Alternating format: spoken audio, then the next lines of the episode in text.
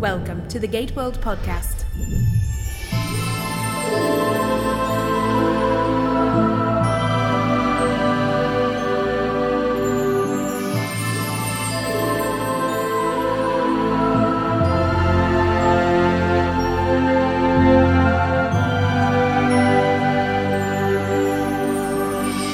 Welcome to episode 133 of the Gate World podcast. I'm David. I'm Diana. And we are finally back after a little bit of a hiatus. We've been away for a little while working on a lot of stuff. Uh, I've been working on a personal project. Diana, you've been working on Epilogue, which we'll be discussing here momentarily. And grading papers. And grading papers. oh my god, yes. this uh, episode is celebrating Joel Goldsmith um, the composer for all of uh, Stargate SG1, Atlantis, and Universe. Uh, or I should say that the chief composer. He did have some assistance a little bit along the way, but he was, by and large, the main guy who was responsible for 350 hours of, of Stargate programming, and um, we lost him last month and uh, this was Diana's idea to discuss, uh, to spend an episode discussing his legacy and you know what he meant to us. And so we're going to be getting to that momentarily. Uh, but first of all, let's let's catch up for a minute. Diana, so you've been grading papers. Yes, and being entertained by misspelled words. That's like the my theme for the week, like politely, P O L I G H T L Y. That's oh a good my one. gosh! Yes. In, in the papers? Well, these are scripts. These are scripts, and Oh, yeah, gosh, sometimes. What are they uh, using? Typewriters? but uh, hey, it keeps it interesting. It keeps me on my toes, Oh, and uh, you know, it's going through sixty or seventy scripts basically, and just trying to figure out ways to help the students make them better. What have you been up to, David? aside from working at eBay and just enjoying myself and you know trying to stay out of the 110 degree heat, my motorcycle recently broke, so I'm repairing the clutch cable today and hopefully going to get back on it. Um, I have been spending my time working on a um, uh, personal audio project that uh, I uh, I abandoned about 10 years ago uh, with all of the uh, voice acting completed. There, were like 30 cast members involved in this thing, and I basically put it on the shelf and started working for Gate World. And now recently, I'm just getting back to it. I'm debating whether or not to to uh, release the link on the podcast. Well, I mean, I've I've listened to the first chapter while driving down to uh, Tennessee a couple of weeks ago, and I was very upset when it was over. So, I mean, I had so much fun listening to it. It's uh, it's so richly layered as far as the story and your actors. I think do a great job. Plus, this use just enough sound effects to really pull me into the world, but not too many that I'm law that I'm like, okay, all right, get out of the way. Let me hear the story. So um, it's really a treat, and I really hope that uh, the podcast listeners here get to. I get. I hope you get to share it with them. Well, I guess now that I've kind of mentioned it, I'll I'll I'll maybe I'll save it for the next I'll save it for the next show. But yeah, it's a it's a sci-fi crossover to end all crossovers story. So it's kind of all over the place, but I've I've I I I tightened it into this little, you know, consistent mostly story. So um, if if there's some interest, then I'll consider releasing the link. But right now, it's just something that I personally wanted to complete. And yeah, I'm working on chapters two and three, recording that this weekend to hopefully release in a week or two. So we'll see what happens. But with you, epilogue. Um, I did we discuss it at all in the previous show? I don't think we even brought it up. Did yes, we? we did. We did. We did? We did? definitely Okay. did a little bit. Yes, Okay. absolutely. And May 25th, the premiere of the trailer and the website will be brought up. Everybody can take a look at it. It's at epiloguetheseries.com. Um, the trailer, we're hoping people are as thrilled by it and as disturbed by it as we are. You know, you get so close to a project that after a while, it's like you're filling in the blanks in your head and you really want to get some fresh Mhm. perspective. So we are excited to hear what people have to say about it. Um, it's uh, we're, we're working. The directors are right now doing their cuts on the different episodes, and you know we saw the first cut of the pilot yesterday, and it's really good. And we encourage the direct. We're encouraging the directors to go even further out on a limb before we get to it. The crazier, the better. So uh, they kind of liked that request. Oh, I bet. yes, You're free in their hands. yes, absolutely, absolutely. I mean, you know, it's it's better to be out on a limb and be pulled back in than to not be out at all. But um, yeah, I'm excited to hear what people have to say about it. It's like a minute and a half, two minute trailer. And speaking of music, the composer is out of this world. It's a young man, uh, Tyler Durham. He's a freshman Wow. in college, and he's already won a bunch of national composition competitions. Oh, so he's talented. Yes, and he was very inspired by Joel. I turned him on to all of Joel's music, and he just he couldn't he can't stop listening to it, and he too was quite saddened when Joel passed. Hmm. So Joel has definitely left his legacy, and I think you might see little hints of it in the spirit of the music for Epilogue. hmm So Well, I mean, I've I I know basically the outline for the for all the different parts, and it feels very much, very much like uh, a Stargate kind of story. Um, it it feels like it could be almost set in that universe, and um, it's that's one of the reasons that I'm looking forward to it because it's very much an adventure concept. And you know the other the other thing is is because I've seen the caliber of work that um, that this university puts out in its in its film department. I mean, one of the things that uh, you're going to find in the links section on this um, this podcast is a trailer to uh, a film called Apollo. And this film I saw a couple of years ago, the first time I met Diana, and it blew me away. It, it blew me away. yeah, actually, how good it was. Actually, we're going to give you the link to the entire movie, which Oh, really? was- Okay. Yes, to the entire movie. It's now online on Vimeo. Uh, we'll link you to the the writer director's site, Brian Manning. And uh, this movie was a finalist and a selectee of the uh, Athens International Science Fiction Film Festival. So, uh, and it's been shown at several uh, science fiction conventions and festivals around the world. So I think everybody will get a kick out of that.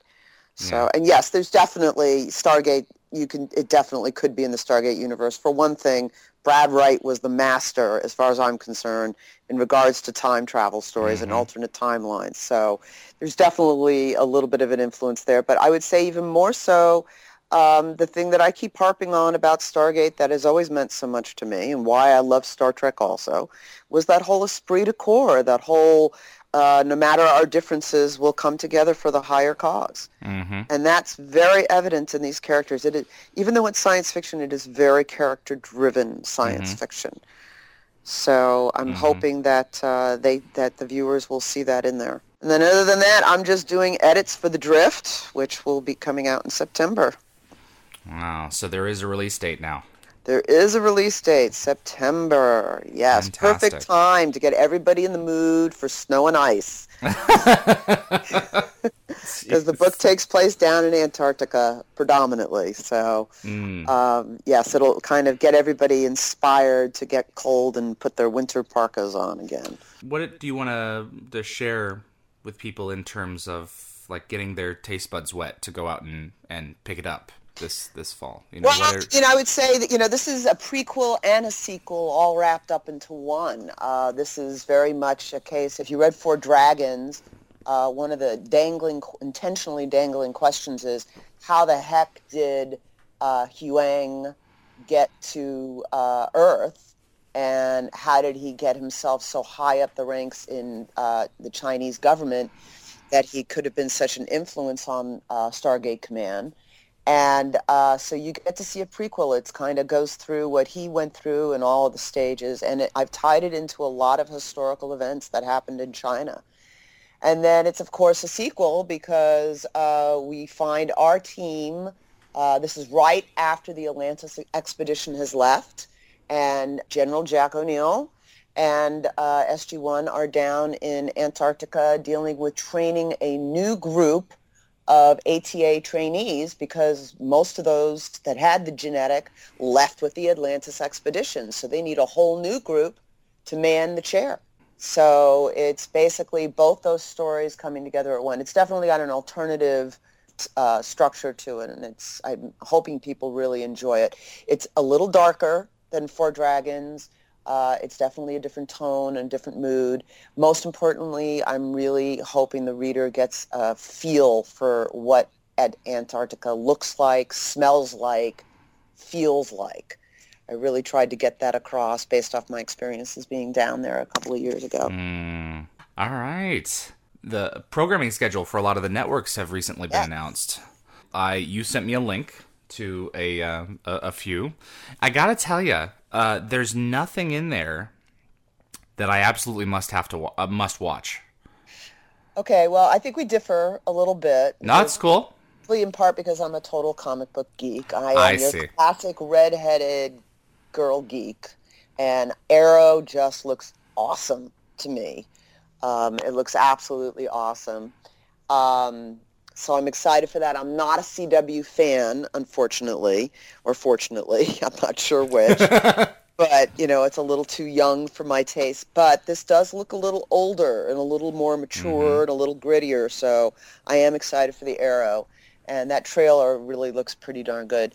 The one that I am honestly fascinated by is Defiance, which is Yes. the Sci-Fi Channel uh, thing, because it's going to be both a show and it's going to be a uh, an MMO, um, and it's about uh, a group of aliens who crash land on our planet 35 years from now, and as their ship breaks apart, some of their animals and plants get loose, and they affect our planet and re-terraform it. Yeah. And it deals with the aliens and us learning to get along. Yeah. And the MMO, there are elements of the story that'll be in the MMO that you can play online, but they'll also be apparently elements that the participants in the MMO can affect somehow of the series. And I'm not Mhm. quite sure how that's going to work because any science fiction series worth its salt, the episodes have to be shot several months out in order Yeah. to get the visual effects done. Yeah, it would require a lot of coordination, but I tell you, I think it can be done. Um, they just it just ha- it's just a lot of foresight and planning and planning. There's there wouldn't be a lot of opportunity to make last minute course corrections, you know, based on you know the the audience needs and things like that because of the cost. Of, I mean, the visual effects they take so long to produce. They really do. In some cases, like six months. So, um, But there's a couple of people that are involved with the project that um, make me want to at least turn in for a few episodes. One of those is the co-creator, Rockne O'Bannon. yeah, I've been I've been watching his stuff since seaQuest. I mean, Oh, Alien Nation. around forever. Yeah. And this is really, to me, this sounds like a reboot of Alien Nation, and that's fine with me, to be perfectly frank, because Alien Nation was fantastic and got into some terrific character-driven science fiction. And then Jaime Murray is going to be one of the cast, which I'm a little surprised about. She's best known for those of you who have been still watching the Sci-Fi Channel. She's best known as the female H.G. Wells on Ware- Warehouse 13. Uh, she was in the second season of Dexter. She was Lila. That's right. She Yes, was Lila. Yes, she's a good actress. She's definitely a good actress. Creepy. So she can be creepy. She can be uh, H. I loved H, her H.G. Wells. I found it ap- her absolutely fascinating. Hmm. So uh, we'll see where it goes. I mean, it's definitely. I think that that one's at least the pilot is a must see. The the pilot that's a must see for me is Revolution, and like you kind of mentioned to me before the show, um, I I have questions as to how much this thing has, whether or not this thing has legs. Yeah. But um, I still I, I still want to see that because I like Tim Guinee, and um, you know I've always been fascinated by EMP. I think it's a great threat and uh, this this feels like that. I don't think that that's what it is, but the after effects of it, you know, one of, I mean, one of my favorite books is One Second After, and this feels like One Second After. So, that, One Second After, coupled with the Book of Eli, you know, that there's a there's a kind of a there's a real sci-fi twist to it. So I'm I'm looking forward to seeing it based on what it is and the things that I'm attracted to as a reader. So coming to life. The last one that I do want to mention uh, is Last Resort. It's a submarine-based kind of series slash island-based. Uh, these uh, these these group of naval officers the government attempts to take them out because they refuse to, I think, destroy Pakistan. Yeah. And it's just um, that it looks like an interesting concept, and it's definitely a pilot that I'm going to watch. And well casted. I mean, I love uh, Andre Braugher. I think I'm pronouncing his name right. I loved him in Men of a Certain Age, mm. uh, and he got an Emmy nomination for that. Um, it's definitely got a bit of a conspiracy twist to it. It's got, uh, you know, the, the naval uh, folks with a submarine. So we'll see what happens with it. The trailer is excellent. You should also uh, 666 Park Avenue. If, yes. For those of us who are Terry fans, O'Quinn. Yeah. Terry O'Quinn from Lost. I love him. Yes. I love that man. Yes. that bald head. Yeah. So I mean, it kind of looks like a combination of American Horror Story with a little bit of Rosemary's Baby. Yes, I thought of that too. Yeah. Yeah, so I'm game. I'm very game. I think it's fascinating how horror is making such a big comeback on television. I think it's absolutely fascinating. So I am fine with it. It's part, listen, you know, speculative fiction. It's science fiction, fantasy, and horror. Yeah. So, uh, and on yeah. that note, we can't end any conversation without talking about the Avengers. The Avengers was good. I really enjoyed myself with that with that film, you know. But that's, I mean, I I knew going in that Joss Whedon was going to kick ass with it. You know, I mean, there he was the reason that I was watching, mm-hmm. not specifically any of the. Well, Robert Downey Jr. I'll I'll pretty much watch anything that he does at this point because he's so darn talented and, and wealthy flex, and flexible. yeah. but yeah, I mean, it was just it was he took what was an immensely, immensely complicated concept with a bunch of big actors and some up and comers. Uh, and makes a piece that works, and it makes me want to see a, uh, a prequel movie now with Hawkeye and and uh, Black Widow. Yes, they were you know? great. They were just so good. So it's like, why didn't they have movies? What's wrong with that? They were really, really great. You know, these, these people are yeah. big people. Yeah, they were really great.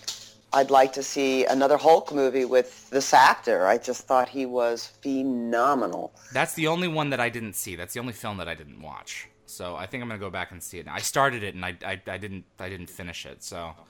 Well, he's uh, not in the other versions of the Hulk. This is this actor's first time playing it, and quite frankly, as much as I love Ed Norton, Mark Ruffalo is infinitely better infinitely better. Wait, so they changed it. the actor for this movie? Yeah, and it was a very good call. And in fact, a lot of critics have been raving.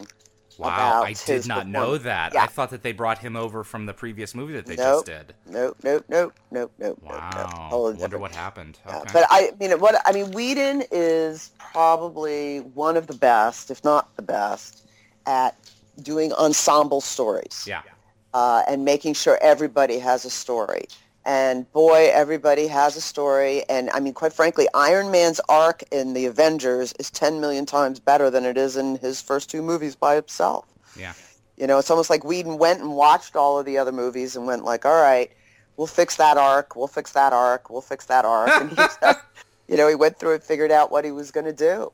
Uh, yeah. Thor was better. Yes. You know, um, I mean, really, they, they, they were all just it was a joy. I saw it twice. Now you would not see it in 3D. No, I saw I it in 3D the first time, and it was great. And then I went and saw it in 3D IMAX, and that was just outstanding. Cool. And yeah, I can't wait to see Prometheus in 3D IMAX. I can't wait for Prometheus to come out. I mean, the trailer gives everything away, and if you know anything about Alien, then you know the outcome of it, but I don't care. I still want to see. I mean, Titanic is still the second highest grossing film of all time now, and everyone knew what happened to that. So I think it's I think it's going to be a great a great film. I think you're in so. for a surprise though, because from all the interviews that are being done with the filmmakers, the it being a it's it's not really your standard prequel to Alien. Well, it's not really the ship doesn't reach Earth. We know that. No. So we yeah. see it crashing on screen for crying out loud. So. Right. But I mean, I'm not expecting an Alien prequel. I don't. I don't even care if we don't. Well, I think we need to see eggs, but I, I don't even care if we don't see xenomorphs. Yeah. So, um, or whatever they're called but yeah, so that's uh, that's some of the up and coming stuff and some of the stuff that's out. So let's move into our main discussion. Okay. The main discussion. Our main discussion topic for episode 133 is celebrating Joel Goldsmith, who passed away on 29th of April this year. Uh, composer for Stargate SG-1, Stargate Atlantis, and Stargate Universe, we have a very special guest. His uh, longtime collaborator Neil Acree will be joining us in uh, in just a few minutes to discuss uh, Joel and his legacy and and uh, but but Diana and I wanted to um, before Neil joins us. Take time out to you know discuss really what he meant to us and the impact that he had on our lives. So Diana, why don't you start? The best way for me to express how I feel about Joel's contribution to the franchise is that his music was a character in Mhm. all of it. He it was Mhm. a character. So I feel as if we've lost one of the characters of the franchise, one of the much loved characters of the franchise. I mean, and for me, writing, I mean, for those of you who've read Four Dragons, you're familiar that in the acknowledgments, I acknowledge Joel. And Mhm. I uh, contacted him through a mutual friend. I, a friend of mine who was one of my composers when I was in the industry was actually, was actually friends with Joel, and I got his info and sent him the book and got the most lovely email back from him, just how honored he was to have his name in there. And I got to dinner the whole bit, you know, next time I was in LA. But uh, I mean, I, I'll be honest. When I heard that he passed away, I uh, I pretty much always played Joel's music every day, and I couldn't play it for about a week afterwards. I was really heartbroken. it was like Don had died all over again. Mhm. Um, Like I said, another character. Yeah, that's and that's what I thought of when you when you said that because I went I went to bed early that night and I rolled over at like three in the morning and I, I left Skype on my phone and Darren Darren had pinged this is not his fault but he had he had pinged me and I rolled over and like most of us who sleep with our iPhones I looked at it and, and read uh, that he had passed. And I couldn't get back to bed for hours. And I got up and I I just kind of like skulked around, and um, yeah, yeah, it uh, it was hard. Because I had known this man and I had interviewed him several times. I met him once uh, in um, in San Diego at the Stargate Continuum launch, and uh, I, I recognized him right away. And I I think I think he recognized me as well because he came over to me. He said, "David," and I said uh, yes, Joel. He said, "Can I give you a hug?" This Yeah. big guy, I gave him a big hug. He was just terrific, and so friggin' humble, so willing to just stay in the background, you know, and let his let let his his music speak for itself. I still don't. I don't understand. I mean, I I kind of understand, I guess, because people watch for different reasons. But I still don't understand anyone who can watch Stargate and say, "No, I don't. I don't hear his music. I don't hear it. It doesn't. It doesn't matter to me. Not specifically him, but music in general. I don't get how you can watch 17 seasons, 17 seasons, and not be influenced by music and sound. I don't. I don't follow it. Well, I mean, and I think it goes even beyond that. His, um, I re-listened to his music this week in preparation for this discussion, and there's an evolution that happened with him in his music. He got Oh, yeah. more. Um, I think he got braver, you know, and he was Oh, able yeah. to get away from the soundtrack from the film as Yeah. the seasons went on, and. Uh, by the time he got it, but by the time the uh, season six turn, came around of Stargate SG-1, well, season five really, Meridian, I think was a big turning point for him musically. And uh, the Atlantis, that was another turning point for him. And then, unfortunately, we didn't get enough of uh, the phenomenal turning point that happened with Stargate Universe. And Not I wish, enough. No, and I really wish they would release music from that. I don't know Oh what the estate's going to do. I don't know Yeah. if something Neil might know something about. That's one of the things that I want to ask him when, when we get him on online because when I heard that he was brought back for Stargate Universe, I know that they wanted a completely different tone for the for the franchise, which was something that I really as as I've you know as I've preached about in this in this show, I really wanted. And when I heard when I was at, at finished the um, the pilot, I was, is that Joel? That couldn't have been Joel. That's not, it sounds completely different. And I loved, loved the sound of it. I mean the the whole the whole my, my, favorite my favorite sequence is is Scott finding the lime and that whole piece at the end there and I was like that is Joel that's astounding and I would I mean I was blown away again and again and again by the the the caliber and quality and difference in the style that was in Stargate Universe. I mean, mm-hmm. if you don't like if you don't like the show for anything else, there's got to be people out there who just liked it for the music because it was so good. Yeah, the last thing he did, uh, the the finale piece when uh, oh, have David gosh. Blue's character standing there alone, all the lights shut down, and he's there on the observation deck. What an amazing little piece of music. So yeah, no, he. Uh, I think we were all very fortunate to have him in our lives, and mm-hmm. um, I really think he made a significant contribution to this franchise that we all love so very much. Hi, Gate World. This is James from San Francisco. I'm just calling um, to offer my condolences to the Goldsmith family and the Stargate fans. The loss of Joel Goldsmith is a punch in the gut. This really hurts. This is someone that's been associated with Stargate, or at least the television branch of the franchise, from the very beginning to the very end. And his death coming a, almost one year after the end of Stargate Universe, it just it's it hurts, and it just sucks because film music or music for film and television is something that's important to me. It's something I tend to focus on more than a lot of people in the audience. Uh, I guess it's kind of a consequence of growing up with the Star Wars films with John Williams' distinct pioneering usage, usage of light motifs uh, and musical themes. Um, and Stargate's no different. I mean, J- David Arnold's original score is remains to this day, almost 20 years later, one of my favorite pieces of music and one of my top 10 favorite film scores of all time. And while I didn't actually begin watching Stargate until the mid 2000s, yeah, I can only imagine the challenge that Mr. Goldsmith faced in 1997 when SG1 premiered on Showtime, and he had to continue, had to use those themes as his starting point, to help transition the storyline of the film into a television format.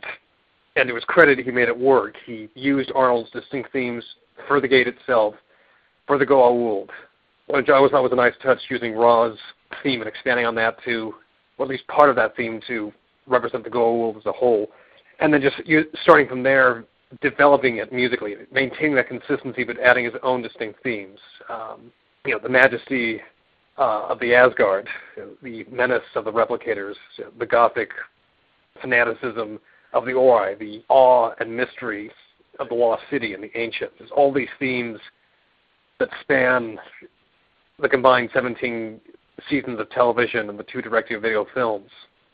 It's an impressive work. Stargate, I just can't imagine any other composer fulfilling those roles.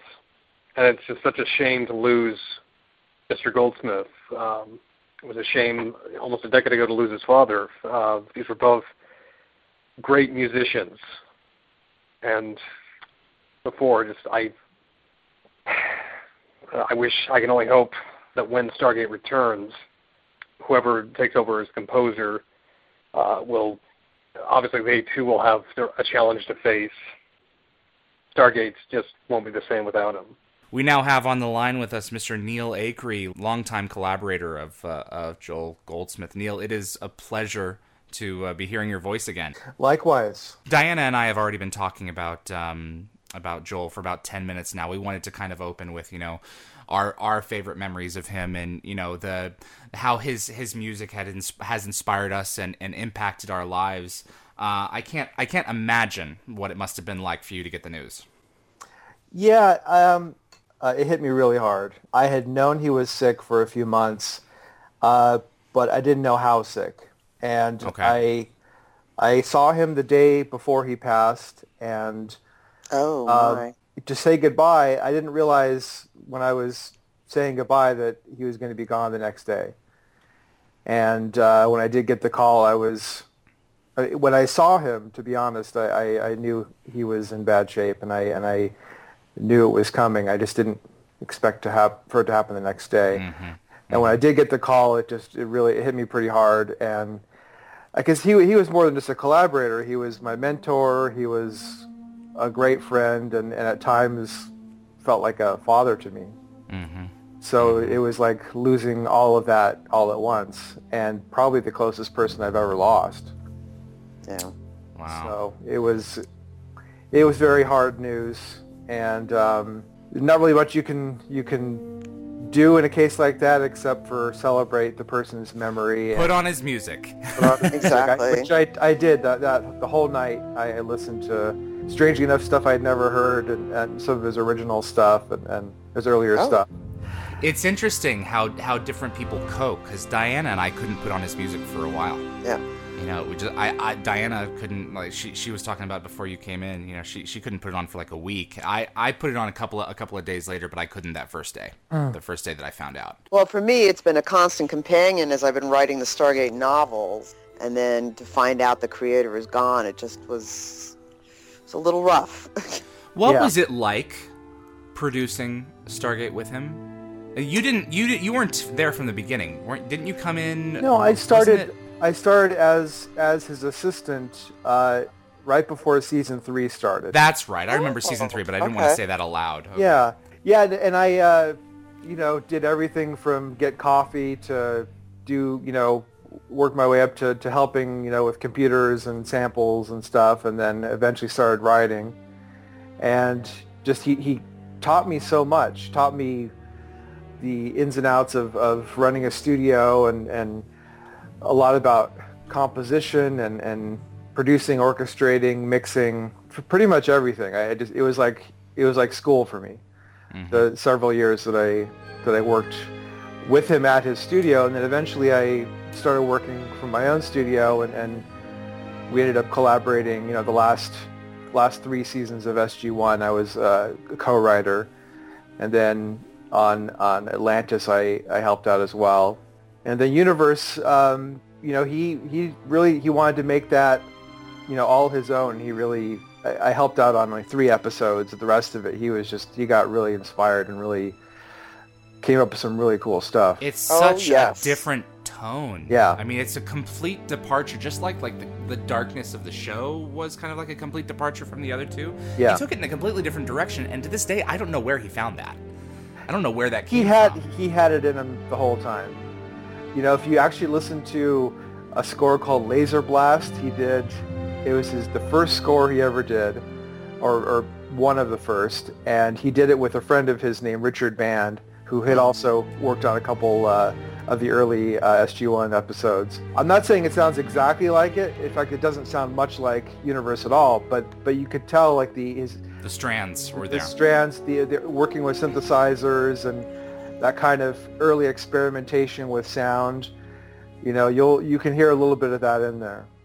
You know, Mm. Neil, it's interesting because I mean, there's really there's two different schools when it comes to composing for science fiction television. There is the Star Trek method, which is like wallpaper music, and then there is the Stargate method, where it really tugs at your heart. It's a character in the room, is in the scene as much as any other actor character is in the scene. And uh, I'm curious if Joel ever talked about those differences and uh, what his intent was with the music, and maybe how much has that affected you with your own work that you're now doing? Well, he always said, you know, if if there's if there's no, uh, you're looking at a scene, and someone says, you know, uh, let's put some music in there. The first question you have to ask yourself, okay, what is it going to say? What's the music going to say? And if if the answer is nothing, then well, why put music in there in the first place? Mm. That's that's a, an important lesson I learned from him. Is anytime you you put music in a scene that didn't have anything to say, you're going to end up with wallpaper. Yep. Mm-hmm. Yep. So in the case of, of the Stargate series, so much of, of the stories were very, they went hand in hand with the music and there, there was always something to say. And they didn't waste any time with, you know, something was always going on. And, and that gave the music a, a chance to, to always say something. Oh, and if, and if there's, there's episodes where there's not a note of music and there's some where there's, you know, five minutes of music. And the reason is music didn't have to be there, didn't have anything to say, so we didn't put it in. and I think that's it, it, when the music does come in, and the episodes that it is very heavy and, and plays a big part, it has a lot more of an impact. Exactly. I think you just said it. It's it's all about music that has some that is something to say. How do you think he's most dramatically impacted you as a composer? I think uh, he always stressed the importance of melody. Well, his dad once said, and his dad, as, as everyone knows, was Jerry Goldsmith, who was a, a very influential composer. Giant. On most composers now would consider him to be one of their top influences, and Joel was no different. Joel considered Jerry to be a big influence as well. And Jerry once said that there's no room for subtlety in film music. Hmm. And as, as much as I, I can sometimes disagree with that and, and feel there, there, there are times where, you know, the subtle nuances uh, are, are important, but uh, he was referring to making bold statements. Uh, you know, if there was a, a, a bold, big moment that you know, have a big melody and, and, and have a, you know, big, strong uh, counter melody and the orchestration should be simple and to the point and to not get too caught up in, in the little details that are just going to end up distracting from the, what the, the real heart of the score. It's a tricky thing because there are composers. I think of Alexander Desplat, who did the last couple Harry Potter movies, mm-hmm. who has a very a very subtle style, and I love it. It's it's it's it's great. And then you know, on the other side of the spectrum, Jerry had these just really strong, bold, simple melodies that as as gifted and as educated of a composer as he was, he would sometimes just just keep it so simple that it was just unmistakably him.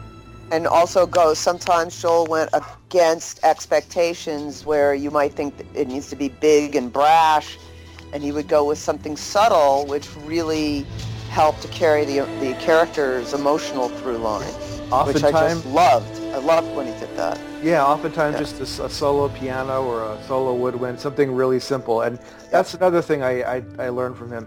And when I, when I was talking about subtlety, the lack of subtlety, it's more more in the orchestration or, or the the moments when they are big. You know, it's important to keep keep the point very simple and to the point.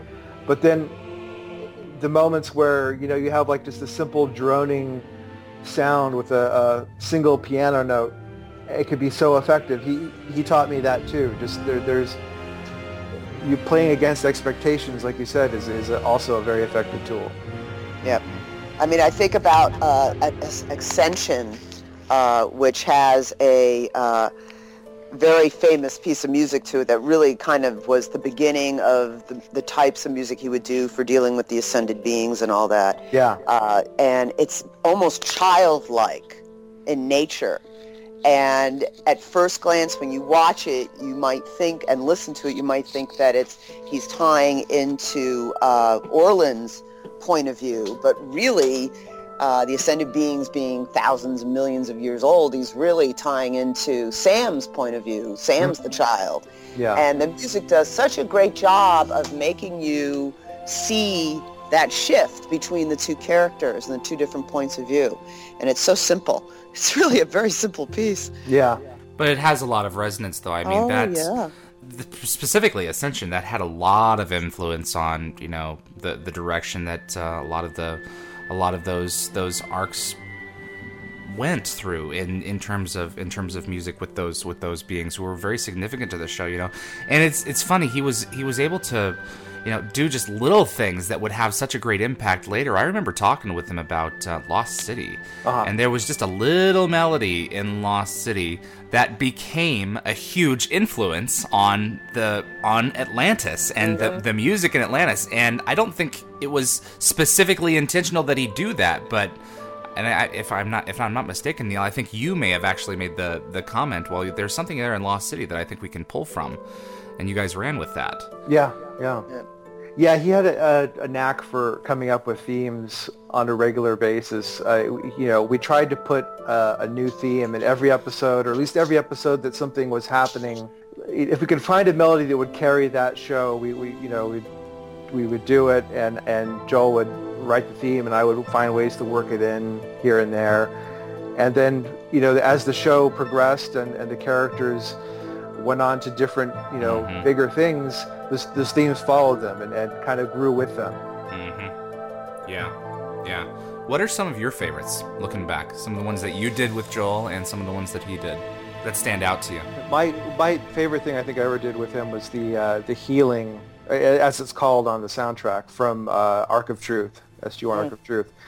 The the scene where where Teal'c has has fallen and he's uh, he's resurrected or he's he's healed, and he gets up and he's kind of running along the sand, and uh, there's this kind of this this this building uh, moment of, of him. He, he rises, you know, he, he's resolved to, to go save the day. That was a lot of fun. I mean, Joel kind of laid down some chords, and then I, I took it and I, you know, added to it and, and you know, took it into the next scene, and then Joel th- put a melody on top of it. It was a great example of just we kind of throw stuff back and forth to each other, and and, and that one that one's always been a favorite. I loved, I loved the replicators. Yes, I loved I loved that theme, and the the funny thing was the uh, the the happiest part about uh, about the the Ark of Truth, the, having the replicators in the Ark of Truth for me was to be able to get to the soundtrack and have that have that to listen to all the time. Yeah. I didn't really care that they were there, but I loved that the theme was there. Uh-huh. So Out of curiosity, what was? Do you know what Joel's favorite pieces were from? Uh, I mean, we've talked about Stargate Universe, but from maybe from SG One and, Atla- and Atlantis, do you have any inklings as to what he particularly was proud of? I know he felt he was really proud of uh, Stargate Atlantis uh, Rising. The um, specifically, he, I know he, he, he worked really hard on the theme and went through several variations, but the final version I know he was really happy with. And then the, the, the cue called The Rising, where Atlantis rises for the first time, Oh, uh, is and that's that's one of my favorites of his. Uh, just a spectacular piece. I, I, I pull that up on pretty often actually, just just to listen to all the places it goes and, and all the, the details and the orchestration. It's a beautiful piece. And it really helps with that sense of wonder, which is Mhm. what science fiction is at its best. I mean, that's what Joel was particularly great at. wonderment. He loved Yes, that yes. word. We we Yeah. always discuss the wonderment, you know. Yes. Yes. And He was wonderful at underlining that and lifting the viewer so that they really were participants in that sense of wonder. It was fabulous. Uh, you know, the, the thing he, he really was proud of is those those subtle, simple piano moments we were talking about, where there where he could make something happen dramatically with very little musically. Yeah, yeah. I you, there are a lot of those uh, uh, throughout uh, throughout the series when he's when something significant um, would happen in terms of like characters, like when when Janet Fraiser uh, appeared again. He just he went straight to the the the higher keys on the piano, which I'm like, oh Joel, don't go there, don't go there. Oh man, it's like, oh, this is hitting me so hard. Yeah. and he knew how to do it. And he also, uh, the other thing that comes to mind is their uh, uh, Beckett's funeral. Mm. Oh, I know he, he was really proud of that one. Yeah. That was a Yeah. tearjerker. Yeah. Yeah. It's definitely, and it was simple too. It was also very just clean and simple, and allowed us to be pulled into the scene. And the last scene of that episode too. Mhm. Beckett disappears and we pull out on Rodney and Atlantis. I mean, that's a great moment. You know, one of the things that I was so I was so impressed with what he did, and the the things that really stand out to me overall in terms of his music is the endings. I don't know what it was, but he knew that when that title card came on, executive producers, he went to town. In the in the last the last few moments of the, of the show, the, the one that really like sticks out to me um, and got me so built up for the return episode was uh, Prometheus. When Thor beams aboard and says, "We need your help and your ship to go fight off the replicators," you get this look on Jack's face, and the replicator theme starts. Uh, you haven't heard it this entire episode because it hasn't been about the replicators. Mm-hmm. Uh, it- then it fades to black, and he just goes to town on that, and it's like, oh my gosh, I have got to see the next episode. He was constantly doing that. Mm-hmm. Another one of my favorites was um, was Full Circle at the end of Full Circle. You know, they they they're walking away toward the Stargate, and it fades to black, and he's hitting the bell again and again. It's it's just so so powerful. The thing you, you probably don't notice as much now that you're watching it on DVDs, but when you'd watch it on Sci-Fi Channel, even before that, uh, the commercials. You know, he had a gift for making you want to come back after the commercial. Yeah, and those cues were changed for the DVDs. You had different Yeah. sets, didn't you? Yeah, because because um, obviously you're you know if you're you have a dramatic crescendo to to a commercial and you're watching it on DVD and it doesn't go to a commercial, it's going to sound abrupt. But it, it's just the same kind of thing where you know he he was he had a great dramatic sense and a great understanding of television, and you know you you want people to be engaged uh, and and and keep watching through the next break and through the next break, and at the end of the show you want them to be really excited about next week. And and that was you know it's, it's a gift he really understood tv in that sense you know. And then uh, on the other hand he you know later on would would, would go the complete opposite direction and and would not make a big moment right at the commercial and and it somehow was just as dramatically effective he just he always knew when when to pull it back and and to be subtle about it Yeah. What is going to happen uh, to the archives of all that music? Are they going to be protected? Uh, what's what's the what's the plan? And addition, uh, second second to that, is there any um, indication from his family or from MGM that any of this music, particularly from Stargate Universe, will ever be made available? Well, um, everything is protected on, you know, backed up on multiple hard drives, and and uh, the, I know the family, uh, they they want the music to get out there. They want people to hear it. I couldn't tell you, you know, what's going to happen specifically as, as to release dates or who would be doing that, but um, I know the desire is there on everyone's part to, to get it out there.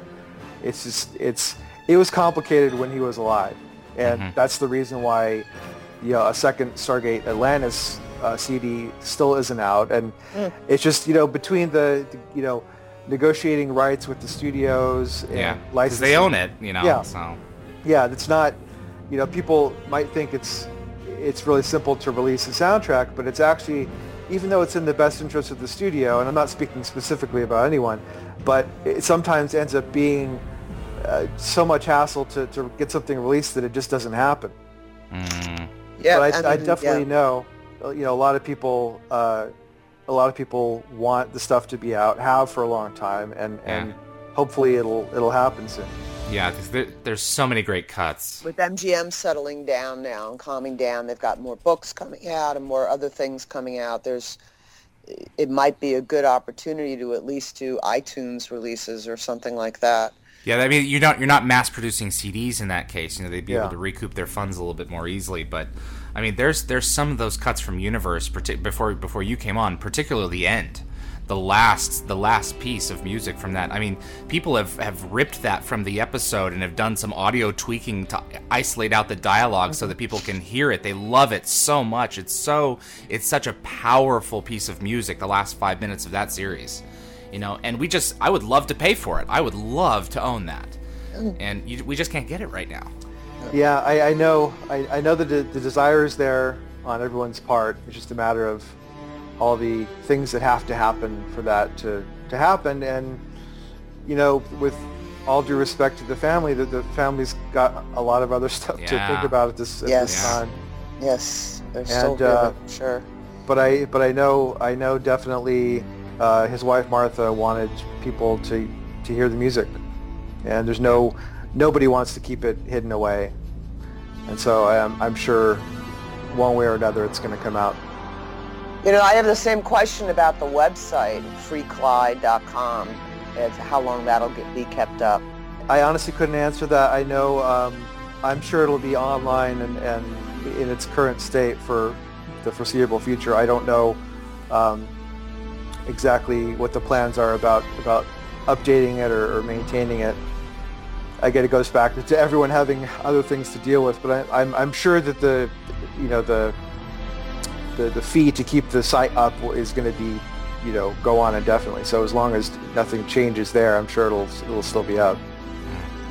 good Well, Neil, um, it was a pleasure to uh, hang with you for a few minutes and to, Likewise. to reminisce. Uh, I know we've, we've been putting this off for a little while, but I'm glad we all we all got together to talk about him and, and share him a little bit. So. Absolutely. And I appreciate, as always, the, the love that you guys have for the music and and Joel's legacy. And I encourage everyone listening to go out and, and find as much of Joel's music as you can and, and listen to it and, and celebrate him. And, and nobody's ever going to forget him. I know that. I just, mm-hmm. I hope everyone realizes what a special, gifted person he was.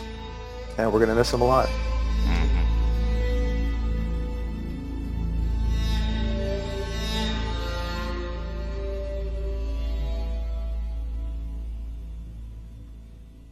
Stargate composer Neil Acree. He's the mastermind behind the uh, the the music for the um, the trailers to Wrath of the Lich King, World of Warcraft, and Cataclysm. Um, and I th- I think he uh, I think he actually may have done uh, Burning Crusade as well.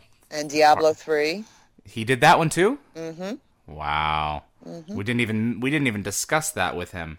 I apologize for that, Neil. Yeah, go and check that out. That's a, that's a big game that's coming out. So very very talented talented guy and a friend. Diana, do you have uh, do you have any uh, any more thoughts to share before we uh, move into the back half of the show?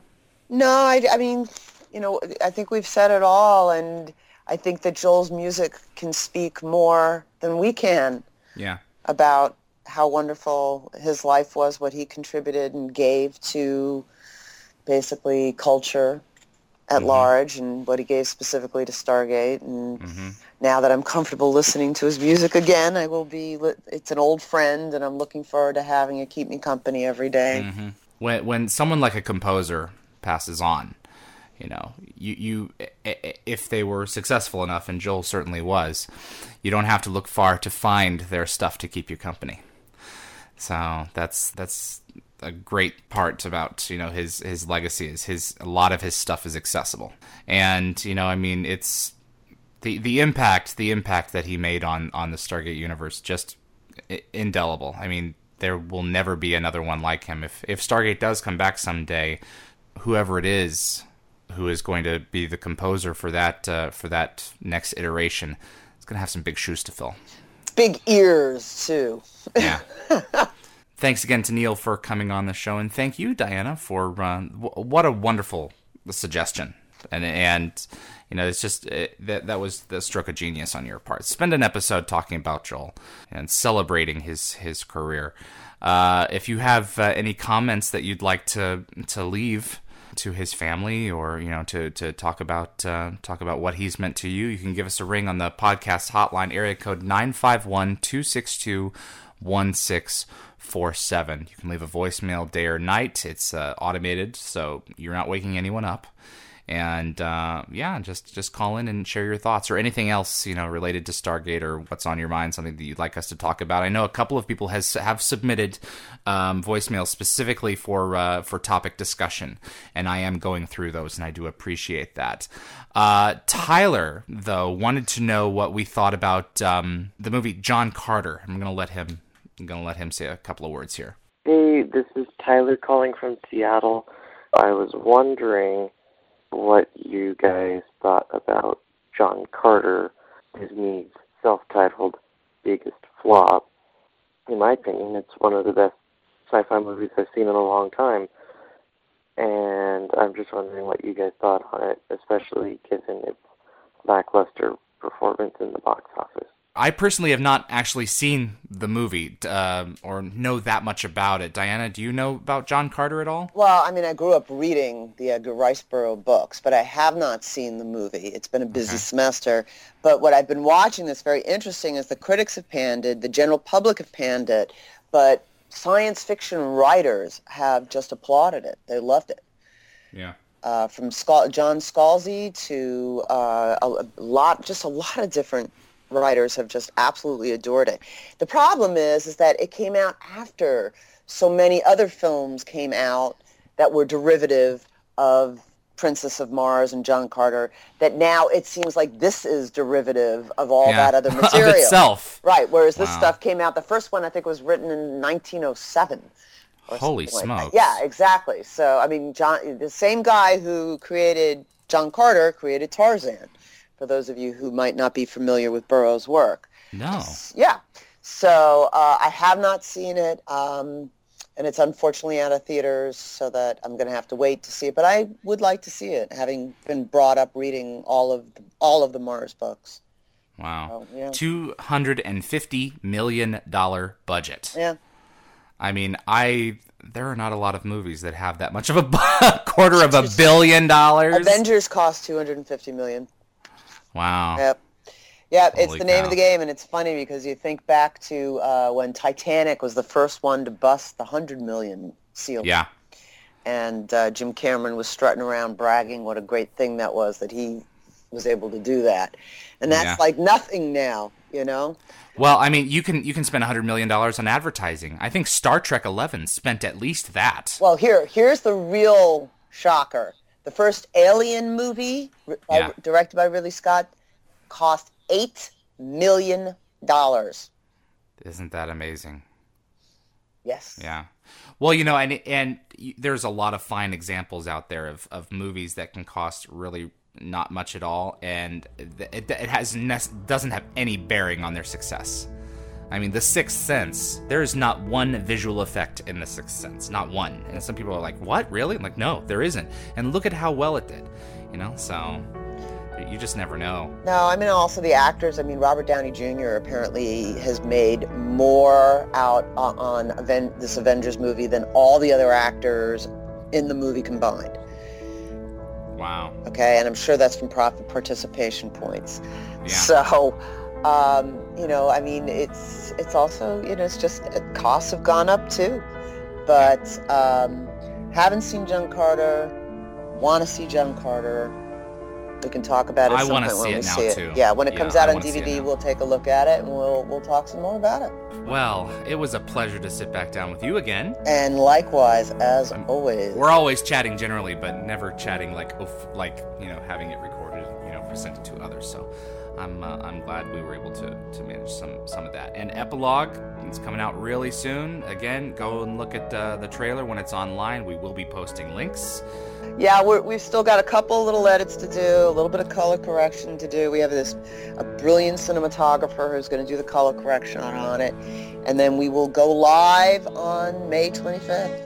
Are there any Stargate Easter eggs in the trailer? Uh, yes, in fact, I think there are. All right then.